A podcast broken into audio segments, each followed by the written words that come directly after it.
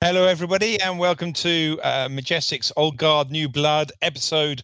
Oh, I'm sorry, David. What what episode number is it? Episode 17.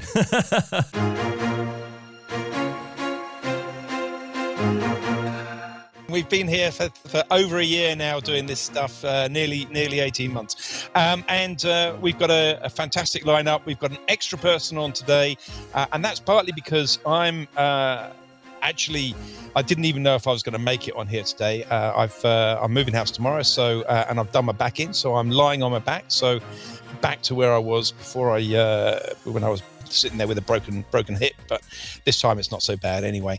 Uh, so we're going to be talking about uh, the knowledge graph, and uh, we've got a really good panel of experts, and not only a great panel of experts, uh, a lively panel of experts as well. So uh, I'm I'm going to enjoy the next 45 minutes, I think. Um, why don't we start with you, Paige? Tell us about yourself. Where do you come from? Uh, so my name is Paige. Obviously, I am as of today head of SEO at the agency Roast. oh, congratulations! Thank you very much much. Thank you very much. Um, so I've been there, I think, over six years now. Started as an SEO exec, moved my way up the other positions over the years, and I've really been able to to make our SEO department what I want it to be.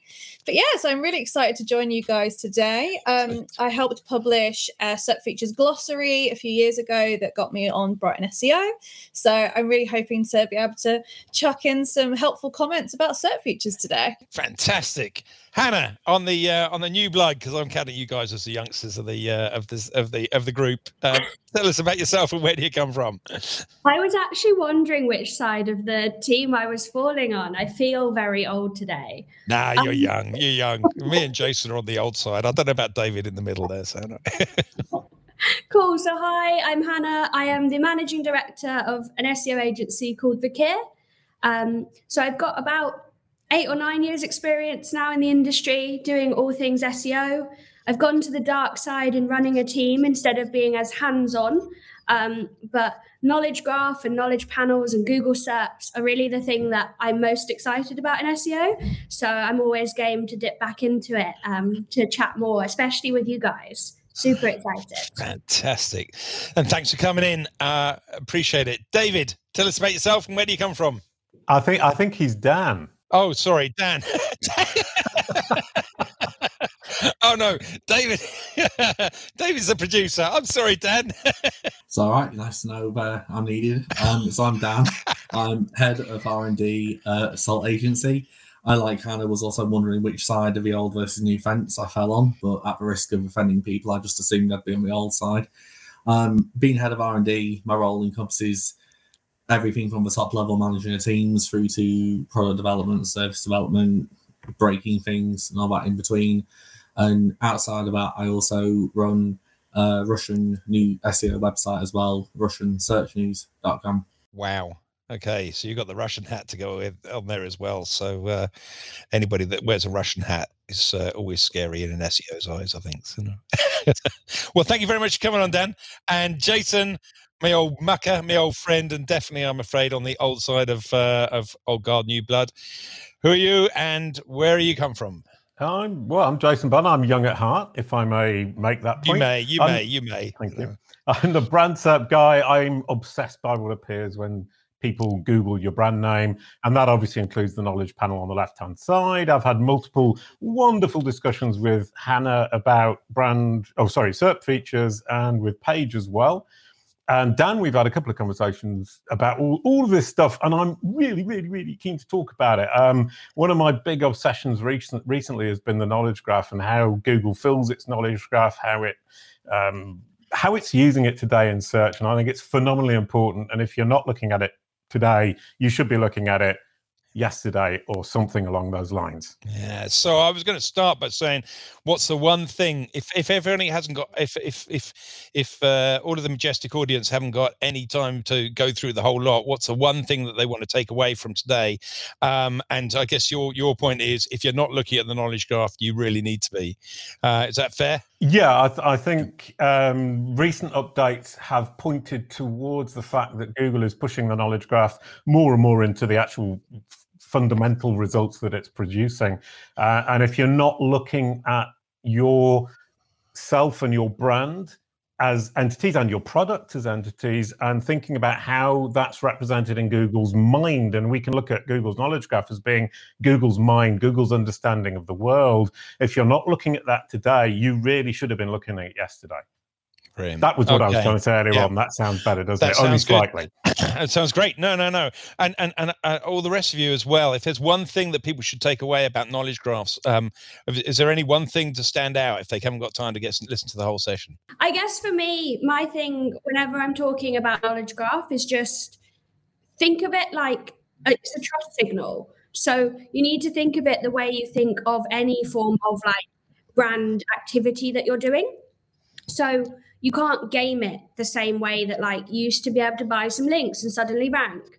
Like it's actually about just being the best um, and having all of those signals really clearly. So I think for me, if you're not going to do anything and listen to the rest of it, the thing is just build a really great brand because by doing all of those things, technically, you should become part of the knowledge graph anyway. Paige, do you want to jump in with something?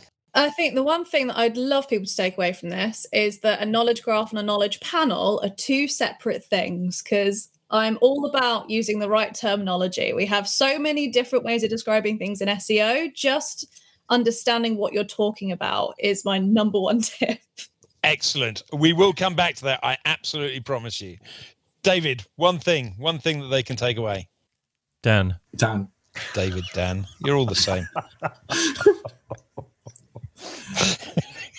I think what would really help here is if I actually had um, my own place in the knowledge graph so that you could relate a little bit better. My panel. I think this is a justification for why I need a panel. Um, so I think not wanting to echo everyone else has said, I'd also probably say that when clients talk about the knowledge graph or when especially internal some internal teams get wind of what a knowledge graph actually is, not to see it as a strategy or a tactic or something that has to be an end goal of an SEO campaign. It's an end goal of accumulation of a large number of omni-channel activities and isn't an SEO strategy per se.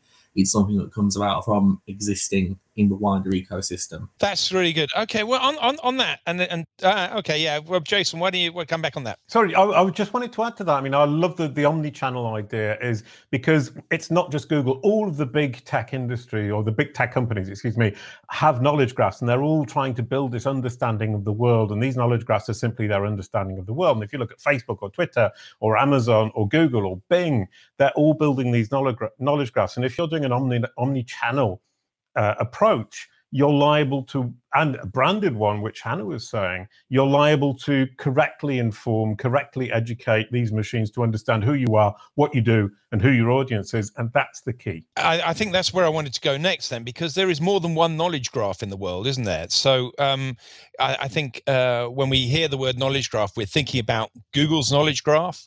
Um, but as you say, there there are lots and lots of different knowledge graphs. So I mean, uh, Wikipedia, for example, is is effectively a knowledge graph. I, I see knowledge graph. You can correct me if I'm wrong, as a an encyclopedia, a, a database driven encyclopedia. Basically, it's a database with a lot of different ideas. Is that right? I mean, are there are there any other uh, knowledge graphs that you think are particularly important beyond Google, just to get our minds stretching a little bit sideways on? Well, I think all, all of, as I said, all the all the big tech companies are building knowledge graphs, and I think, I mean, Wikipedia is a great example, and your your way of saying it, it's an encyclopedia for machines.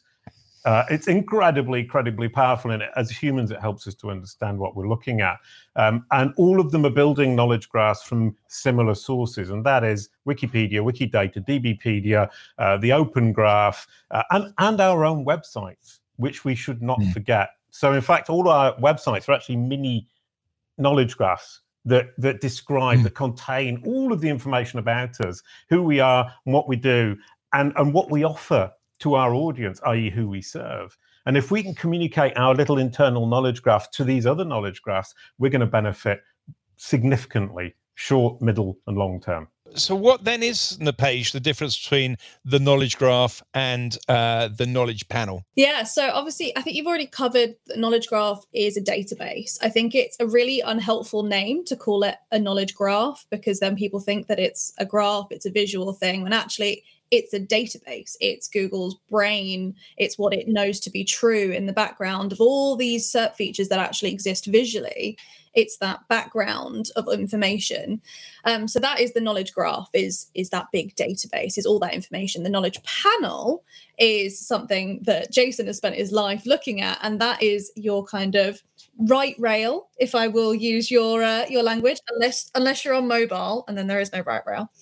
Um, but it's that kind of panel on the on the right hand side, usually on desktop, that talks about you, and it's all that information about a brand or a person or a thing, and that is that is like the manifestation of the knowledge graph. Can I just interrupt and say um, that the, the desktop mobile distinction is really important because obviously we all use mobile or a lot of mobile is being used but the knowledge panel gets mixed up in all the other results and the reason that i tend to focus on desktop and i talk about the right rail which is actually what bing calls it when i was talking to nathan chalmers from bing he was saying oh on the right rail and i was going oh that's a really cool phrase so i stole it um, but the desktop actually allows us to visually see very clearly that the right rail is fact what Google considers to be fact, and Bing for that matter, Nathan, sorry. And the left rail is much more Google's opinion about what the best solution to your problem might be. So, left hand side, recommendation, opinion, right hand side, fact.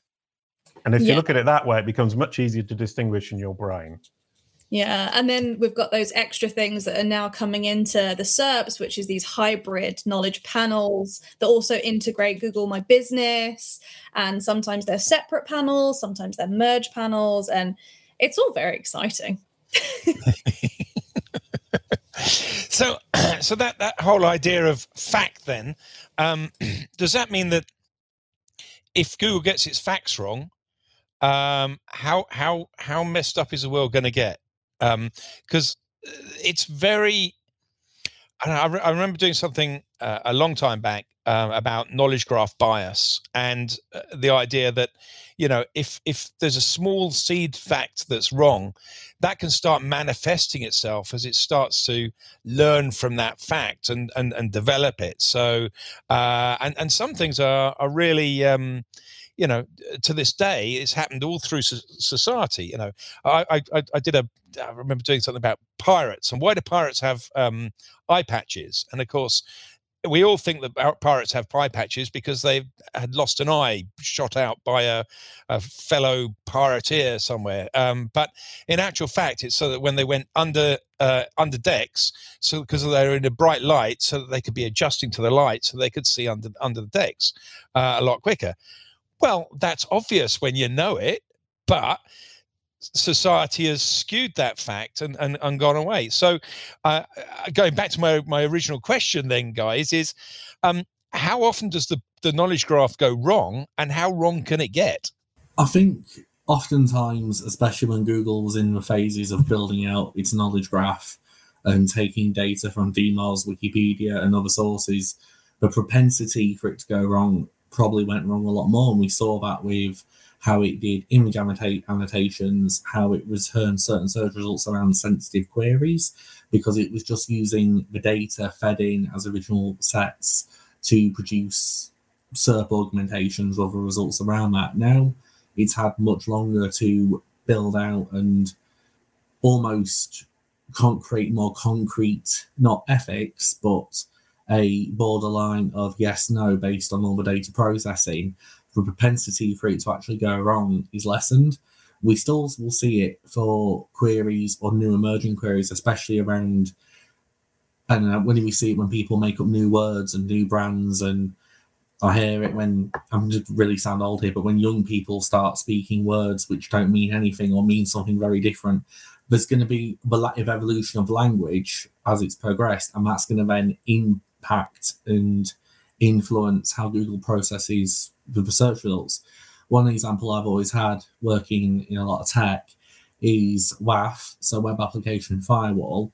For most of the world, is Web Application Firewall, apart from in northern Texas, where it's actually an acronym for the Church of something like Augustus Famagusta or something. So it completely changes and it changes around religious festival times as to what the meaning is. So we need to understand that it's feeding off data that we input it, and as we correct it, there's going to be I think as Paul Haahr puts it in all his talks, post retrieval adjustments based on, yeah, that's not right, that's wrong. And it's going to have to start doing those fixes. But over time, as it builds, it will get better at not making the same mistakes. Mm. Hannah, any any thoughts on that? Mine wasn't a thought, but just to add on to what Dan was saying is that that whole post retrieval like fixes for stuff that's gone wrong. Like the best thing as a user or a brand you can be doing is like giving feedback so all of Google's knowledge panel features allow you to feedback on if it was factually right or not. Um, and I would just say that the best thing to be doing is to keep feeding that machine. Um, I know some people don't think that they don't really want Google to take over the world and they don't want to provide that information, but that's the only way it's going to get better. Um, but I'd say the same in the sense that we really, it's only emerging trends that we see it really getting it wrong. I think Bing used to, and I don't know if they're still doing it anymore, test having a like yes and no almost in their knowledge panels. Um, so if an argument had two sides to it, they would show both um, to stop really pushing a bias. I'd love to see Google start doing things like that, but I just think it kind of doesn't fit with the knowledge graph approach of things having to be fact or not fact. I, I, I, I both of those points I think are really, really crucial points. I think the, the the giving feedback to the knowledge graph, I absolutely agree. There's a human at the other end of that. There's a team of humans that are trying to improve their knowledge graph. Uh, at least I assume there's humans there, and maybe it's all done by machine. But uh, I, I genuinely believe that humans there are checking whether this the, this knowledge is uh, and and there the great thing about the, the feedback button is that a human cares about it. So it's a reason for somebody to pay attention at Google to that particular result scenario entity than any other entities. So it gives them priority in which they need to be fixing things. So if all of a sudden there's a storm in the Philippines and everybody's talking about typhoons and storms and uh, and uh, uh, and and Manila and things like that, then all of a sudden they need to start paying attention to weather systems in Philippines as part of their their um, topic sort of verification stuff. So I think that's really, really uh, good um, uh, piece of feedback. And the second point that you made, where I think um, uh, you say, you know, people don't like that Google is taking over the world. I think there's an interesting debate to be had there because it's a dilemma for us as SEOs in that our job is to get the customer's psyche into our ecosystem or our client's ecosystem, isn't it?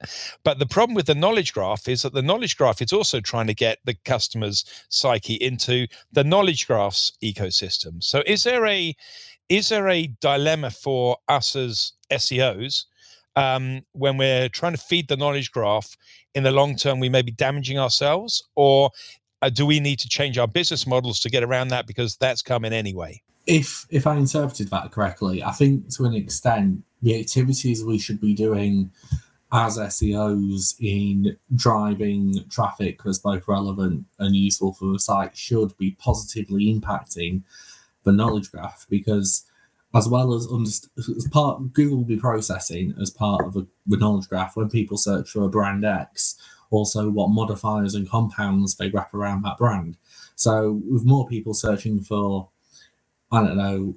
Uh, my brain's just completely gone blank of everything. What have I got? I've got Napolina olives. So if people are searching for Napolina more and more and more as you carry going on, and you start saying Napolina olives, Napolina green olives, Napolina pitted green olives, Napolina queen olives, eventually it's going to make the, the association between the D entities of olive and Napolina to the extent where if you're searching for olives, it will be able, Google will be able to go, ah, I'm meaning Napolina. Is Napolina a good result to show here, and then it'll augment the search results accordingly.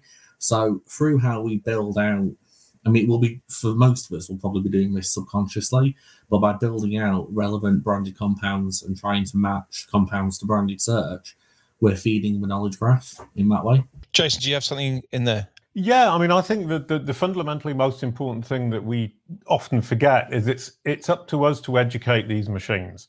If we're clear about who we are as a brand, what it is we offer, and who we're going to offer it to, um, we're, we're going to benefit long term. And once again, it's not just Google, it's all of these big tech companies. And the second thing is Google's now pushing out Discover, which is a push technology. uh, with the idea of pull, I, I search for something, I'm looking for it. Google can react to my search and send me or give me the results that it thinks are the best response to my query, the solution to my problem. With Discover, it's saying, I know Jason Barnard is interested in the double bass. I will push content towards him through Discover in a very social media manner, if you like, which Jes Scholz is the person who was talking about that a great deal. It needs to understand who I am and what I do and who my audience is in order to be able to do that. And it's up to me to educate it. And if we Hmm. start educating Google, Bing, Yahoo, um, Apple, ooh, Apple as well, obviously, Facebook, Twitter, all of these big, big tech companies, they will be able to better present our offers to their users. And our audience, don't ever forget, is simply a subset of their users. So if you approach it from that point of view, you go back to Dan's point earlier on, is multi-channel. Don't rely just on Google. Feed all of these machines. Do it Mm. across them all and do it in a consistent manner because they will all get it. And you will probably not get as much benefit and profit as you would have got in the past by cheating the algorithm. But perhaps by building a branded, as Hannah said, strategy, omni-channel, as Dan said, you're going to make a better business for yourself, both because you're hitting all these different channels, but also because you're serving your clients and your brand much, much better. to push the point a little bit more um, so i want to become the world's greatest authority on uh, i don't know um, parks in bedfordshire because that's where i am right now and you know so so uh, so i want to do that so i write the ultimate fantastic article website um, and maybe have a charity called Parks in Bedfordshire, all set up, running around, creating this brand for Parks in Bedfordshire and talking about it. And then um, uh, my question is: Am I not leading up to the point where Google, you somebody sits there and says, "What's the, what's the best parks in Bed- Bedfordshire?" And instead of Google saying, "Oh, you want to go to Parks in Bedfordshire charity," um, here's here it'll say instead the five ten best parks in Bedfordshire are this, this, this, and this because of this, this, and this, and it's going to have more information than my stuff because it's going to have it from other people's as well, and it's not going to give any citation or any importance, or it's basically going to take the information, hold it for itself, and not give anybody the love. It's just going to sit there and say, "I'll tell you as long as you use Google's device to get you to the park." But then that's all down to intent mapping, isn't it? Like it for those users, it would make sense that it's a maps listing with all these locations because I want to know where to go. I'm going to go there. It's in my maps. Uh, that's what I want. Your your website might not be relevant for that intent, and I think Google's just trying to be a bit smarter about it and give you the result that you need as a user. You might find that actually, if you're a charity, that you're going after certain other types of queries. I think there's a lot of SERP features out there that are fed off of like like featured snippets are self-fulfilling. If you ask it, I think Emily Potter did a really good uh, talk on if you say are reptiles good pets for kids, the feature snippet will say yes, they're really good pets for kids. If you Google are they bad for kids, the featured snippet will be like yeah, they're really bad for kids.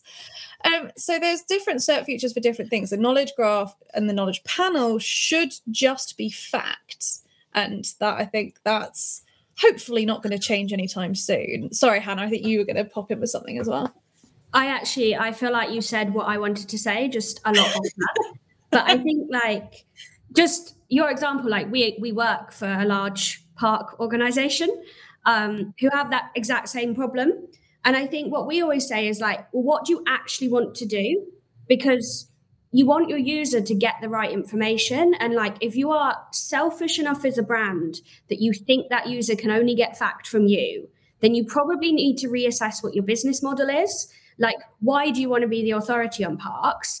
Is it because you love the parks? In which case, surely someone finding out that information, whatever way they do, is good for you.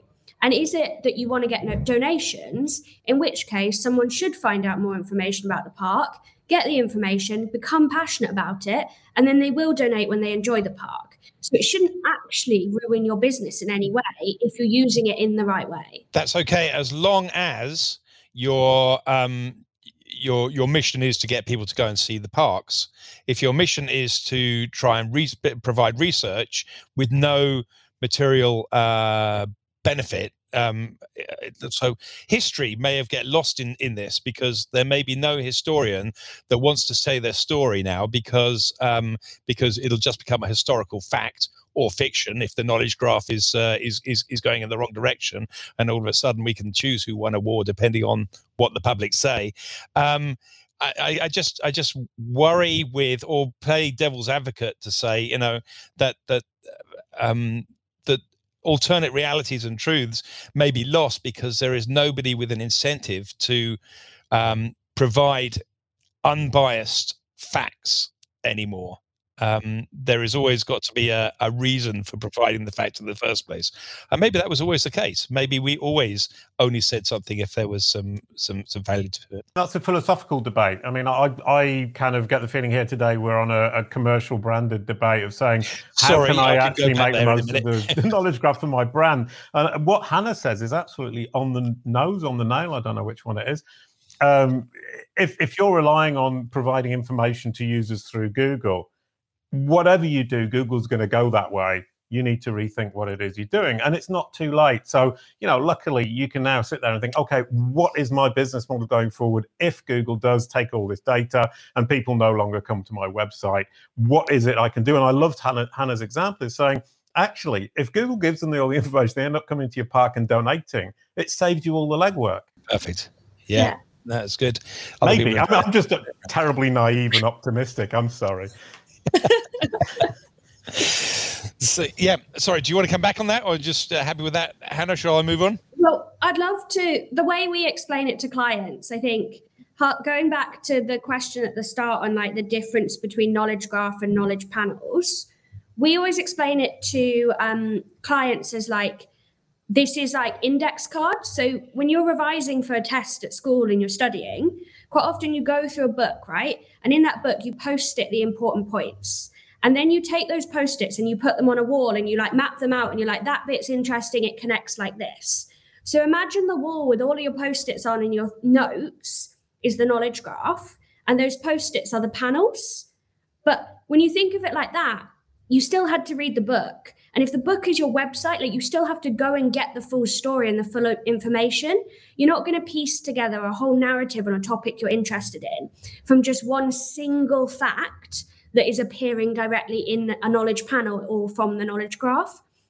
So instead, just think of it as like teasers to the rest of the information that you can provide. So if you are purely a publisher, like an historian publishing facts, like all you're doing by helping and feeding that information to Google is helping people see snippets of those facts to then go and find out the bigger picture. You're not giving away the keys to the kingdom. Yeah. Excellent. And let's face it, history has always been biased. Like it's written by the victors. So if anything, it should be more unbiased than it's ever been in all of our history because anyone can contribute.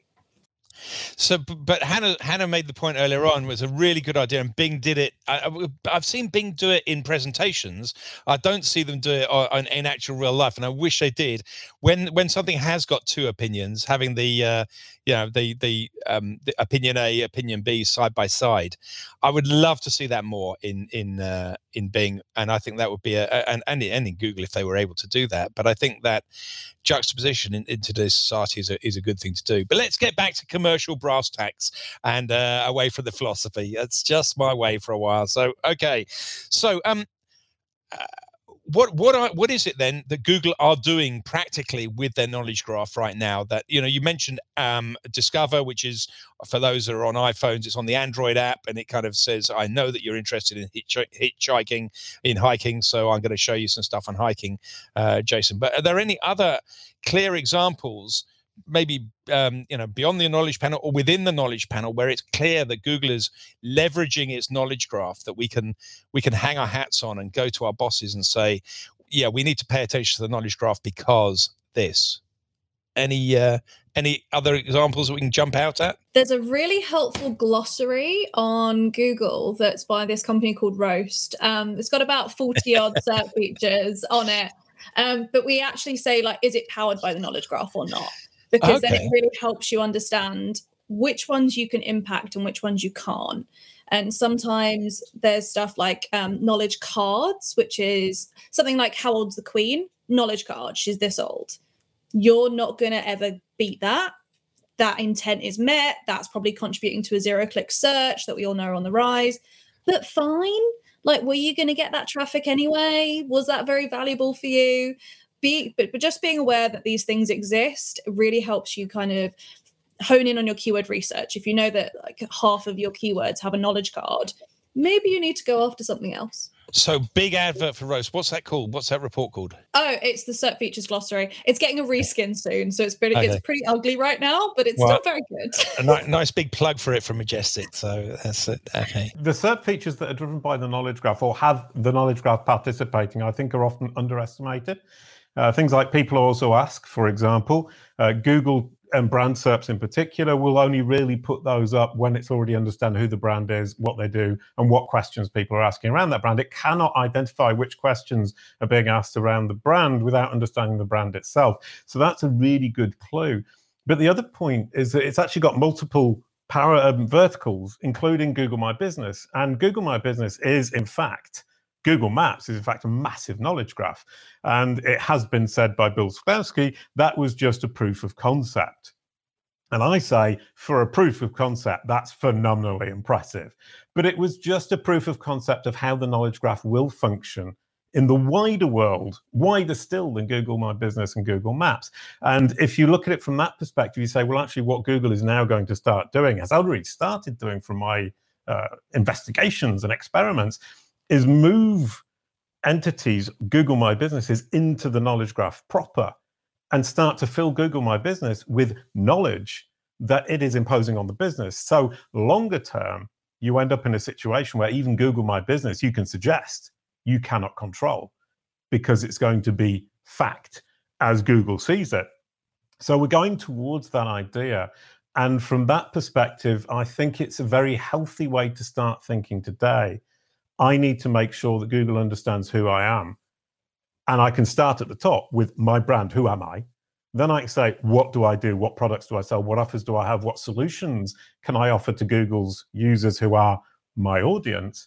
And thirdly, who is that audience? And at what point and at which moments can Google potentially offer me as a great solution to its users when they're searching on Google, or even in the case of Discover, when they're not searching on Google and Google bullies them into coming to my website? Now, just to kind of um, add to Jason's kind of point there with how Google My Business is moving into more of a knowledge graph, that is something that Yandex have been doing with their knowledge graph over the past sort of two, three months.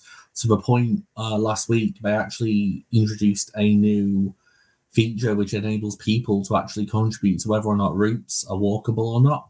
Um, not just with all the normal cartographer lines and how steep things are, just more a case of can I cycle this route or not? Yes, you can. No, it's a canyon. Don't be crazy. But you can't always see that on the map. So I've already started to integrate elements with that. In my Brighton talk in January, February this year, I actually also covered off just how parts of the knowledge graph are now just augmenting different parts of search. Because when we think of search, oftentimes it's just classed as the linear search bar, not actually the fact that images, video, news, all the other kind of products encompassed in the same ecosystem. So we've seen from experiments where Google's using better image classification, recognition, and annotation to actually identify relationships between different elements, just basically by image. Now, we've been putting images out onto the internet since dot. Um, we've never really controlled it, thought about it. It's the amount of information Google is able to harness and harvest from that, and not just the written word, means it's been able to amplify and power relationships between certain things. And we can see that now through image uh, classification tags when you do an image search. We're starting to see that being pulled through into things like the Google Travel feature, and also just how it generally augments search results from if someone types in a generic query with multiple common interpretations, which doesn't have a direct buy or go intent, you'll get a mixture of commercial results, you'll get a mixture of blogs, you'll get a map pack, and it's bringing you through other search features, but other results also based on not just on intent, but how it's trying to map out a diversified SERP to meet that intent. And sometimes when you look at this and you go, oh, I top three for this keyword, and it's literally a case of, sorry, you can't, because Google doesn't itself know what you knows what it actually wants to rank there. It's probably actively doing experiments now because itself doesn't know what is in the top three. We can challenge for it, but let's not hang a hat on it as being a make or break.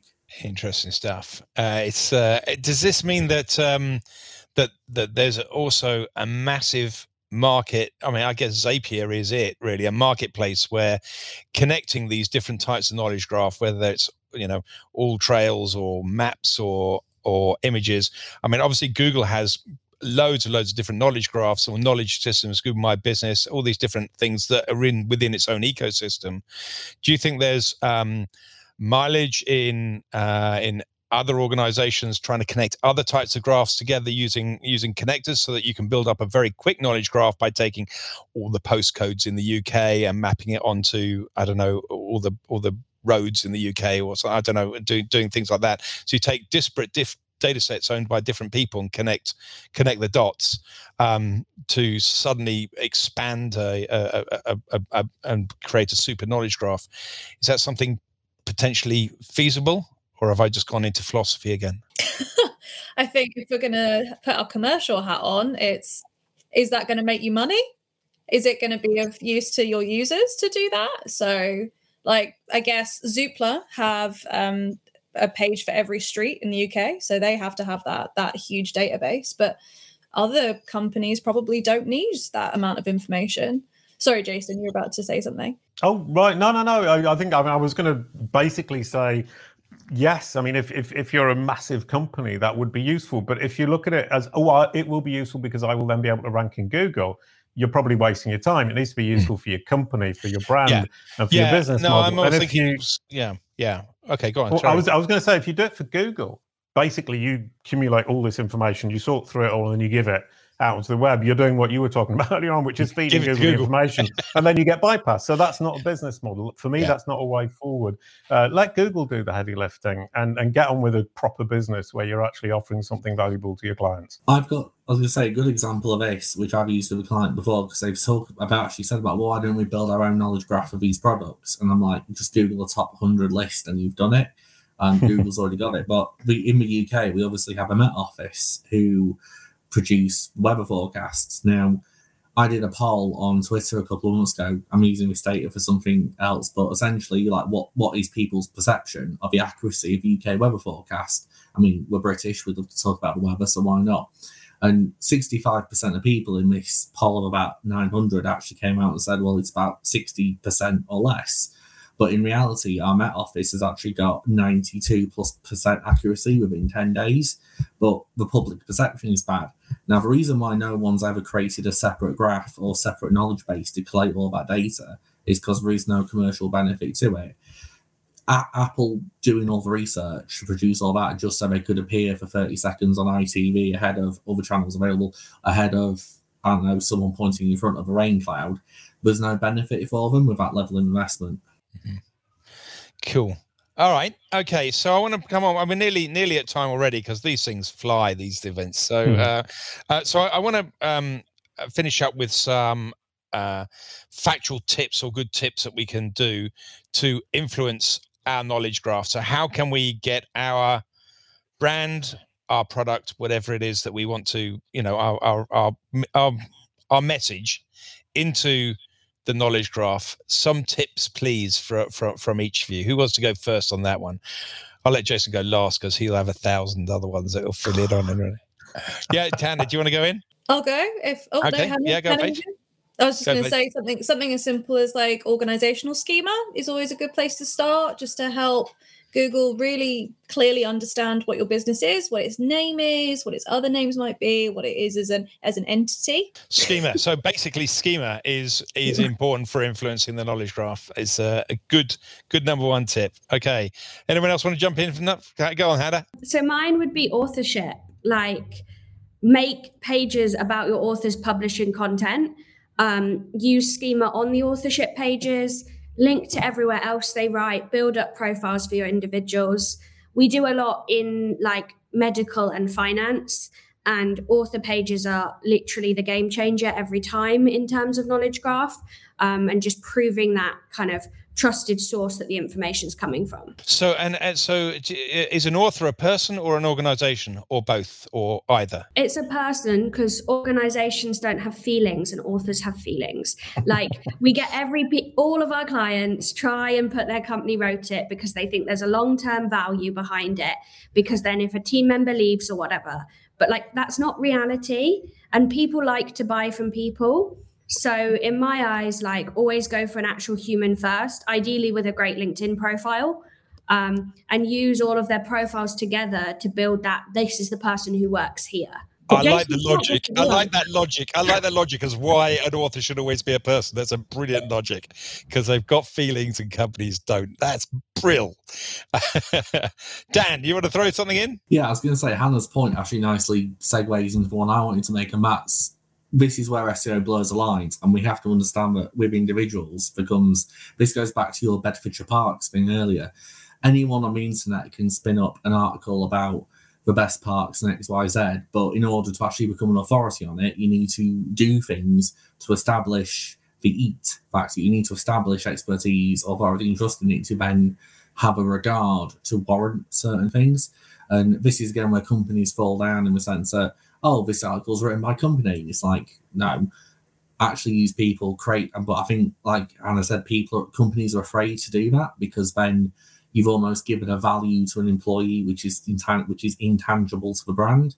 But in order to be successful with certain elements, you have to. So, yeah, it's not a strategy, but generally doing the omni-channel stuff and developing the reason to become an expert and to gain an entity placement to gain a place in said knowledge graph is I don't know which who who it was that said uh, a company is uh, is is just just the sum of its people, but um, never more has it been true than in this discussion here. Jason, do you want to finish off with some uh, some tips and suggestions? Because I know you've got a thousand different data sources that can feed the knowledge graph. Right. Well, I've, I've, I've, been doing looking at this for the last seven years and, and getting terribly geeky about it. And I built Kalicube Pro, um, and I've got a data set of 70,000 brands and people and brand SERPs and knowledge graph API results from three or four years back. So I've got masses of data. And one thing that struck me this year is John Mueller from Google started talking about reconciliation. And the biggest problem that the machine has is that the data about us, the information about us, our entities, our company, our people, our products, is fragmented. And the machine has enormous amounts of trouble bringing it all together into kind of one cohesive unit. And my argument there, and in fact, John Mueller said it, but he didn't use the term entity home, is say, you have an entity yourself, your company, your product, it doesn't matter, your podcast, give it a home, give it a page on your website that is dedicated to that entity. And you state on that page exactly what the entity is, what it does, what it offers, and who the audience is going to be. And from there, what Google then does is it uses that as the reconciliation source. So it maps all the fragmented information around the web to that from the horse's mouth source.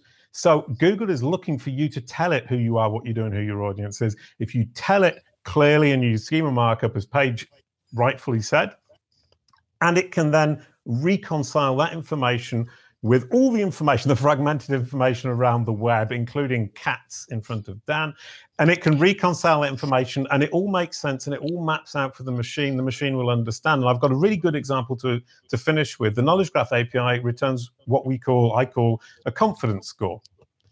Now, the confidence score for somebody who has a Wikipedia article, we were talking about Wikipedia earlier on, will stay at about 46 to 100 if there is no entity home. Mm-hmm. As soon as you create an entity home and you map that Wikipedia page to an entity home that is owned by the entity itself, that confidence score, i.e., the confidence that Google has in the understanding of that information, even from Wikipedia, goes from 46 to 500 to 1,000. So the confidence mm-hmm. multiplies multifold as mm-hmm. soon as Google has the horse's mouth to listen to. So be the horse, talk to Google. Brilliant. So we've got some great takeaways, I think. Firstly, the web is written by humans, not machines, um, or rather, when it is written by humans, they've got feelings, and that's an important part of the uh, the infrastructure. I like that. Um, we'd love to see more balanced uh, balanced opinions in the knowledge graph coming out. Some some maybe kind of uh, uh, opinions would be would be lovely. Schema is a definite must. Uh, don't just create a data source um, and connect data sources unless you've got a business product around it um, and uh, understand your obviously understand your own SERPs and uh, and talk to Jason uh, about that and talk to uh, Paige about the uh, SERP glossary. Um, and uh, thank you ever so much everyone for coming on. But before I give everyone a chance to to follow up with you if they want to um, David my producer could you come back on and and tell us what's happening next week or if there's anything I've missed Absolutely. Um, so great discussion today, as always. Um, I just want to say quickly that um, if you're watching us live, we are, of course, syndicated across Spotify, Apple Podcasts. If you want to subscribe to the show in audio form only, make sure you subscribe there. Um, if you are currently listening, then make sure you try and sign up and actually participate or at least listen to the next one live. Um, go to majestic.com slash webinars. The next one is going to be episode 18. That's going to be on Wednesday, the 7th of July. The topic for that one will be SEO for WordPress. We've already got a couple of guests booked, including John Alderson from Yoast and Keith Devon from High Rise Digital. Wednesday, the 7th of July for the next episode. Fantastic. And thanks again to the guys at Majestic for making all this happen. So, guys, before we leave, um, where can people find out about you and where can they follow up with you on Twitter, homepage? Where is your where is your entity's home page? um, yeah, we are Roast Agency is where you can find my uh, my agency, but I am on Twitter at Paige Hobart. I've already tweeted the glossary if anyone's looking for it, so you can go find it on my Twitter page. Okay. Uh, Dan? Sorry, she's just stopped me now. Um, yeah, uh, salt.agency is where you can find us as an agency. You can find me on uh, Twitter, um, Taylor Dan RW, and also at RussianSearchNews.com. Thank you very much. And uh, Jason? Yeah, I'm I'm on Kalicube Pro. Um, basically, I built a platform to do what I just said, which is define your entity home, create the schema markup, corroborate, point it out, help the, the, the machine to to bring all that fragmented information together. So I go along to um, Kalicube Pro. I also do gazillions of silly experiments on yellow koalas and blue dogs and various other things, uh, and I post them to Twitter. Twitter's my favorite place for posting silly experiments on the knowledge graph. So if you're interested in that, follow me on Twitter, and you will um, regret it for the rest of your days. And Hannah. Cool. Uh, we are verkeer.co Verkeer, which is the Dutch word for traffic, um, if you can't remember it. So we obviously have no entity recognition because we've chosen that name. Um, and you can find me on Twitter. I am Hannah J. Thorpe. Um, and that's always the best way to reach me if you've got questions or you want to argue about entity stuff. So so great. I, that's this has been fantastic. I've loved every minute of the last forty-five, nearly fifty minutes now. Thank you ever so much for coming on, guys. Uh, I hope when David gets this up on podcasts and stuff, you'll you'll tweet it out because I think this has been a, a really great session. And uh, I'll see everybody out in internet land uh, next month for the uh, for the next uh, majestic uh, show of Old Guard versus New Blood. Thanks very much, everyone. Cheers. Thank See you all next time. Bye bye. Have fun. Thanks, Dixon. Bye. Thank you. Bye.